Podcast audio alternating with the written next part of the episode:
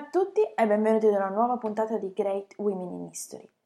Per parlare della donna di oggi restiamo ancora una volta negli Stati Uniti, dove il 24 ottobre 1830 nacque Belva Bennett Lockwood, attivista per i diritti delle donne e per la pace, nonché prima donna a discutere davanti alla Corte Suprema degli Stati Uniti nel 1879.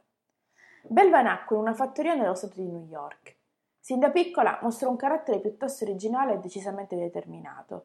Provenendo da una famiglia molto religiosa, infatti, Belva provò sin da bambina a replicare alcuni miracoli contenuti nella Bibbia, convinta che la fede le permettesse di farlo.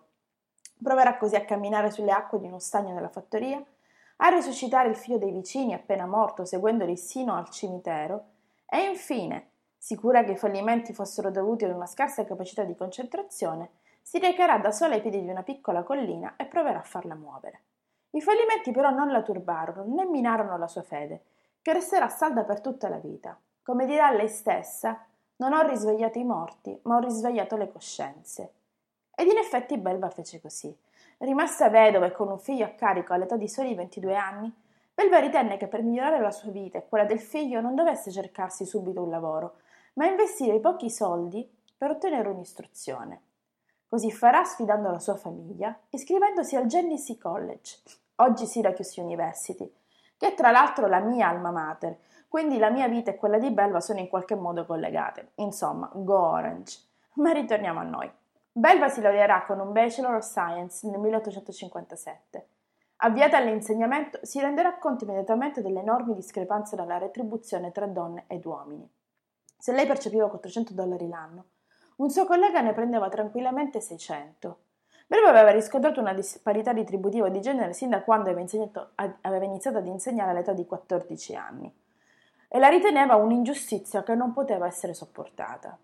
Tuttavia il consiglio scolastico respinse la denuncia della 14enne Belva e lo stesso accadrà alla 26enne Belva, che continuerà però ad insegnare per quasi un decennio prima di decidere di trasferirsi a Washington D.C. nel 1866, dove avrebbe portato la sua lotta per la parità retributiva fino al Congresso.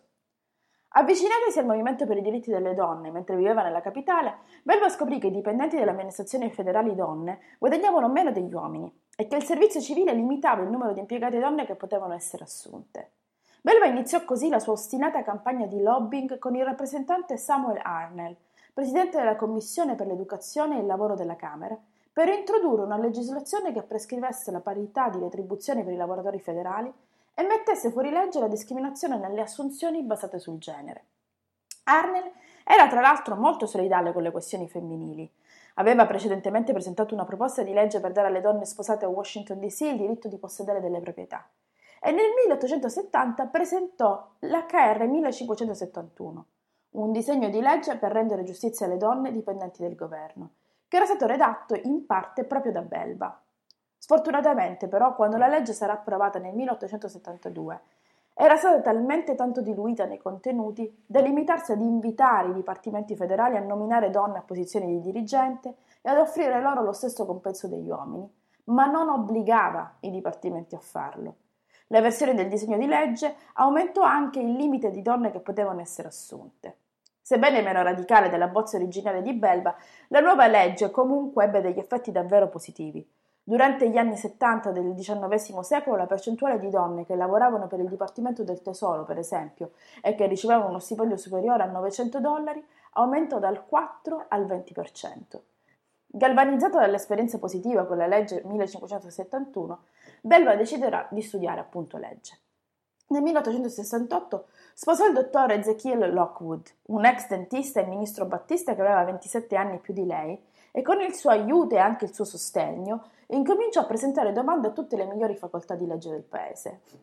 Poiché le venne negato l'ingresso in diverse facoltà di giurisprudenza, tra cui la Georgetown University e la Howard University, poiché era una donna, Lockwood studiò privatamente legge fino a quando la National University Law School aprirà le sue porte anche alle donne. Si iscriverà così all'università nel 1871 e conseguirà la laurea in legge 2 anni dopo. Come avvocato, la Lockwood continuò a concentrarsi sulla rottura delle barriere di genere. All'epoca alle donne non era permesso comparire davanti alla Corte Suprema degli Stati Uniti. Belva proverà 2 volte a rimuovere questa restrizione. Nel 1879 finalmente otterrà che il Congresso approvasse una legge che le permettesse di apparire di fronte alla più alta corte della nazione, cosa che appunto accadrà quello stesso anno, rendendola la prima donna della storia degli Stati Uniti a fare una cosa simile. Come parte del suo lavoro per i diritti delle donne, la Lockwood corse per la presidenza degli Stati Uniti nel 1884. Lo farà di nuovo nel 1888, come candidato del Partito per gli Eguali Diritti. Durante la sua campagna promise agli elettori che avrebbe migliorato i diritti delle donne e delle minoranze. Pur non essendo, un rivale serio in entrambe le corse alla presidenza, Belva però ebbe l'opportunità, tramite le campagne elettorali, di informare un vasto pubblico sulle questioni relative alla diseguaglianza.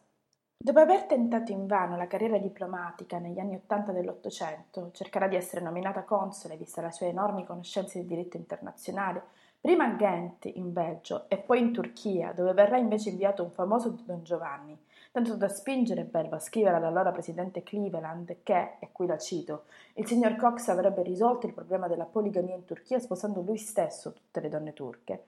A metà degli anni '90 dell'Ottocento, Belva inizierà la sua collaborazione con l'avvocato e studioso Ellen Mussey per garantire diritti di proprietà e maggiore tutela alle donne. Nei primi anni del Novecento, poi, Lockwood redasse emendamenti che concedevano il suffragio alle donne nei nuovi stati candidati a farlo, tra cui l'Oklahoma, il New Mexico e l'Arizona. Oltre ai diritti delle donne, Belva Lockwood lavorò in favore della pace e come attivista per i diritti delle minoranze.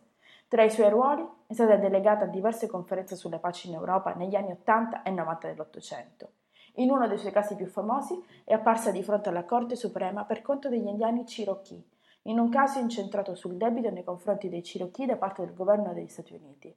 Nel 1906 la Lockwood vinse la causa garantendo un risarcimento di $5 milioni per i Cherokee. Morirà poi il 19 maggio 1917 all'età di 86 anni a Washington D.C. Con questo, dunque, con la storia di una donna che ha dedicato tutta la sua vita a lottare per i diritti non solo delle donne, ma di tutte le minoranze, capace di abbattere muri importanti come quello della possibilità per le donne di comparire di fronte alla Corte Suprema, io vi lascio, sperando che la sua vita sia stata per voi fonte di ispirazione. Come sempre, vi do appuntamento a martedì prossimo con un'altra grande donna del passato. Grazie per avermi ascoltato. Alla prossima.